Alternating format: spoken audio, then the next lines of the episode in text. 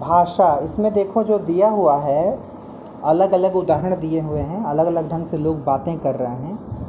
तो इसको पढ़ने के बाद तुमको समझ में आएगा कि किस प्रसंग की बात चल रही है, यानी किस कॉन्टेक्स्ट में बात हो रही है। पहले है, दादाजी प्रार्थना कर रहे हैं। हे प्रभु, सभी के कष्टों को दूर करो। तो ये जो प्रार्थना करने वाली बात है, ये किसी और से नहीं की जाती। माना जाता है कि कहीं कोई ईश्वर है जो कि दिख नहीं रहे हैं।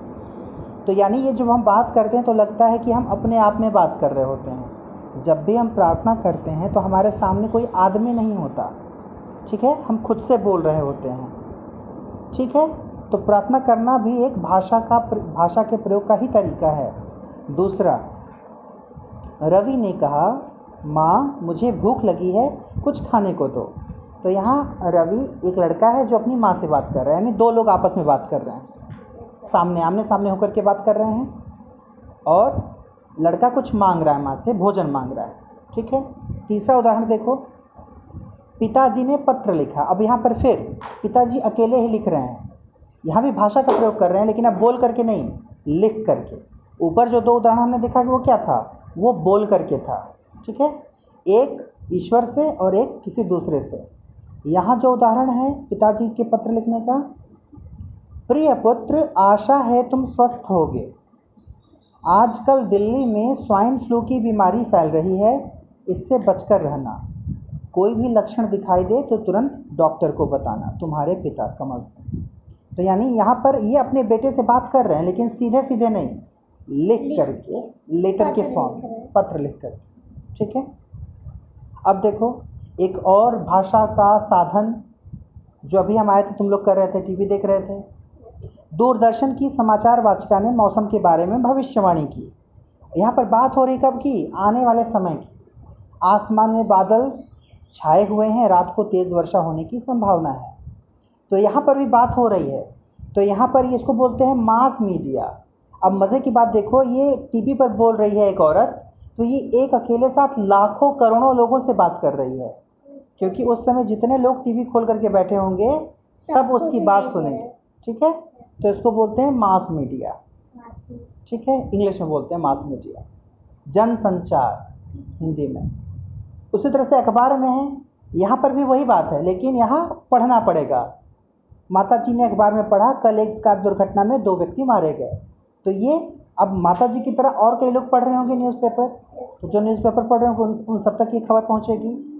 तो यहाँ पर भी भाषा का प्रयोग किया जा रहा है लेकिन लिखित रूप में और कई लोगों के साथ एक साथ में। ऊपर पिताजी लिख रहे थे केवल अपने बेटे के लिए लिख रहे थे। लेकिन न्यूज़पेपर में जो छपेगा वो कई लोग पढ़ेंगे हज़ारों लाखों लोग पढ़ेंगे। ठीक है? सर जो जो पढ़ेंगे वो वही जानकारी हाँ। तो इस तरह से भाषा की ये अनेक रूप हो गए भाषा के प्रकट करने के। ठीक है? आपने देखा होगा कि हम अपने मन की बात बोल कर या लिख कर दूसरों पर प्रकट करते हैं। इसी प्रकार हम दूसरों की बात सुनकर या पढ़कर समझते हैं। इसके लिए हम भाषा का प्रयोग करते हैं। तो भाषा में बेसिकली चार चीज़ें होती हैं। कितनी चीज़ें? चार चीज़ें होती हैं। क्या? अपनी बात प्रकट करने के लिए या तो हम बोल सकते हैं लिख सकते हैं। या हम लिख सकते हैं। बोलना और लिखना। बोलना यानी स्पीकिंग और, और लिखना यानी राइटिंग तो ये दो तरीका है भाषा का। एक्सप्रेस करने का यानी खुद की बात बताने का ठीक है? दूसरा जब हमें किसी और की बात जाननी है सुननी है तो क्या होगा? सुनना। सुनना। अपना काम करो। पढ़कर। सुनना। सुनना बस सुनना। और क्या होगा? पढ़ना। ठीक है? सुनना का मतलब लिसनिंग और पढ़ना का मतलब रीडिंग रीडिंग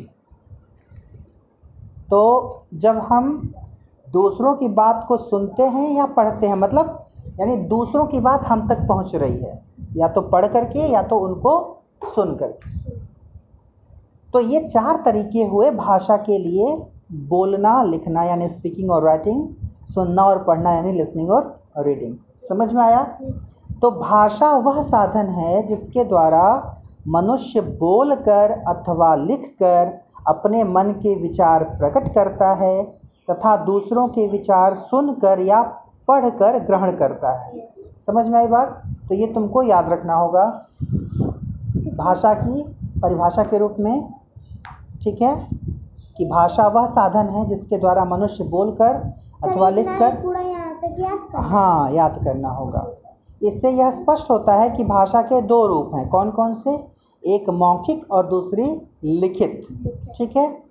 तो मौखिक को ओरल कहा जाता है मौखिक को और लिखित को रिटन लैंग्वेज कहा जाता है। हम किस देश में रहते हैं? भारत। भारत में। तो भारत में अनेक भाषाएँ बोली समझी एवं लिखी जाती हैं। हिंदी भारत की ये गलत लिखा हुआ है राष्ट्रभाषा नहीं है। हिंदी भारत की राजभाषा है। भारत के अधिकांश हिस्से में लोग हिंदी में ही अपने विचार प्रकट करते हैं। तो हिंदी भारत की राजभाषा है। राजभाषा को इंग्लिश में ऑफिशियल लैंग्वेज कहते हैं। ऑफिशियल लैंग्वेज कहते हैं और ये भारत में ज़्यादातर जगहों पर बोली जाती है। संस्कृत के अलावा अन्य प्रमुख भाषाएँ हैं। सॉरी हिंदी के अलावा और जो भाषाएँ हैं संस्कृत मराठी गुजराती सिंधी पंजाबी बंगला असमी उड़िया। संस्कृत कम बोली जाती है जो लोग संस्कृत से पढ़े लिखे होते हैं ज़्यादा वो बोलते हैं। कुछ गाँवों में अभी भी संस्कृत बोली जाती है। मराठी महाराष्ट्र में बोली जाती है। गुजराती गुजरात में बोली जाती है। सिंधी पहाड़ी इलाके में बोली जाती है। सिंध हालाँकि ये मुझे लगता है कि ये पाकिस्तान के आसपास का इलाका होगा वहाँ बोली जाती होगी।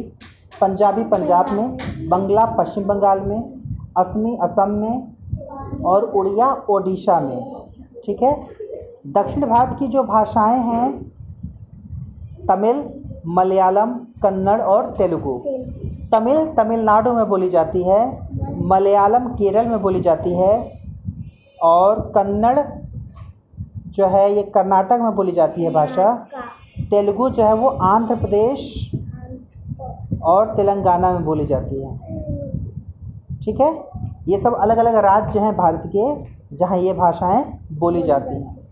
भारत में अंग्रेज़ी एवं उर्दू भाषा का भी खूब प्रयोग किया जाता है। अब यहाँ पर एक और चीज़ समझनी है।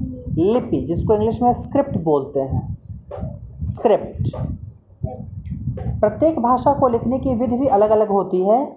भाषा को लिखने की विधि लिपि कहलाती है। तो यहाँ पर ये याद कर लोगी कि भाषा को लिखने की विधि को लिपि कहते हैं।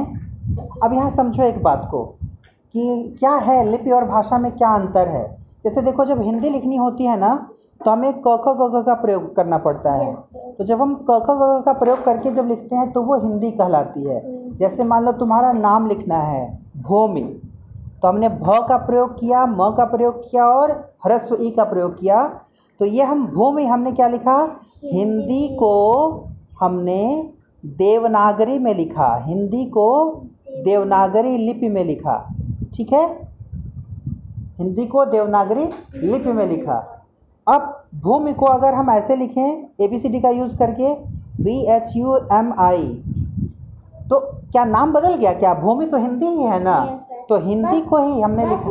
हिंदी और इंग्लिश बस हाँ तो समझो बात को। तो यहाँ पर हिंदी को हमने अंग्रेज़ी में नहीं लिखा। हिंदी को हमने किसमें लिखा? रोमन में लिखा। समझ रहे हो बात को? जैसे भाषा अलग होती है, लिपि अलग होती है। जब क, ख, ग का प्रयोग करके जब कोई चीज़ लिखोगी, जब क, ख, ग का प्रयोग करके कोई चीज़ लिखोगी तो वो देवनागरी लिपि कहलाएगी। देवनागरी लिपि कहलाएगी। जब ए बी सी डी का यूज़ करके कोई चीज़ लिखोगी तो वो रोमन लिपि कहलाएगी। ठीक है?